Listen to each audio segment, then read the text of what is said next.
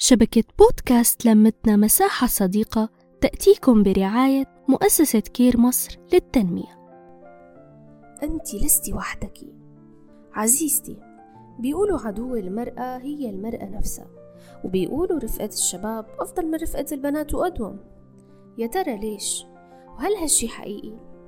للأسف بنسبة منيحة وفقا لتجارب كتار فمن الشائع صارت مظاهر العنف النسوي بمعنى ممارسة المرأة العنف ضد امرأة أخرى.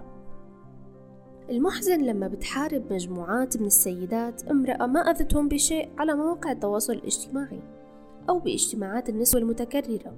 وهي هي نفس الاجتماعات يلي ساعات بتكون كل بنت عم تكيد للتانية بنفس القعدة.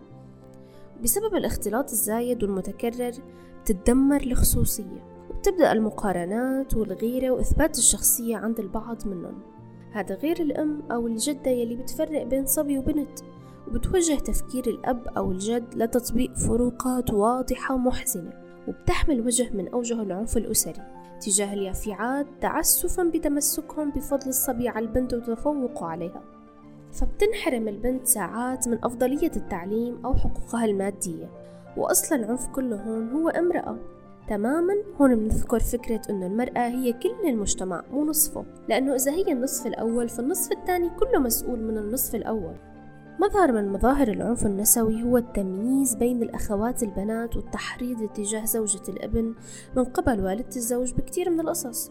المشكلة إنه هاي الحالات بتكون مبررة وإلها أحقية وأساس بوجهة نظر البعض. طيب شو الحل؟ أنا بشوف إنه الحل عميق ومتجذر بأصل المشكلة بالتناسب مع صعوبة تطبيقه. لأنه نحن اليوم بحملة 16 يوم لمناهضة العنف منناشد كل شرائح المجتمع لإيقاف العنف بجميع أشكاله. لكن العنف النسوي هو شيء مسكوت عنه ومخبى وما حدا بيحكي عنه أبدا ولا قادرين نحاربه بشكل جماعي. الحل فردي. كل امرأة بتوقف دائرة العنف بتكون سباقة للحل. وكل امرأة بتشوف تصرف مخالف وما بتسكت بتكون بطلة حقيقية وصورة مشرفة عن المرأة.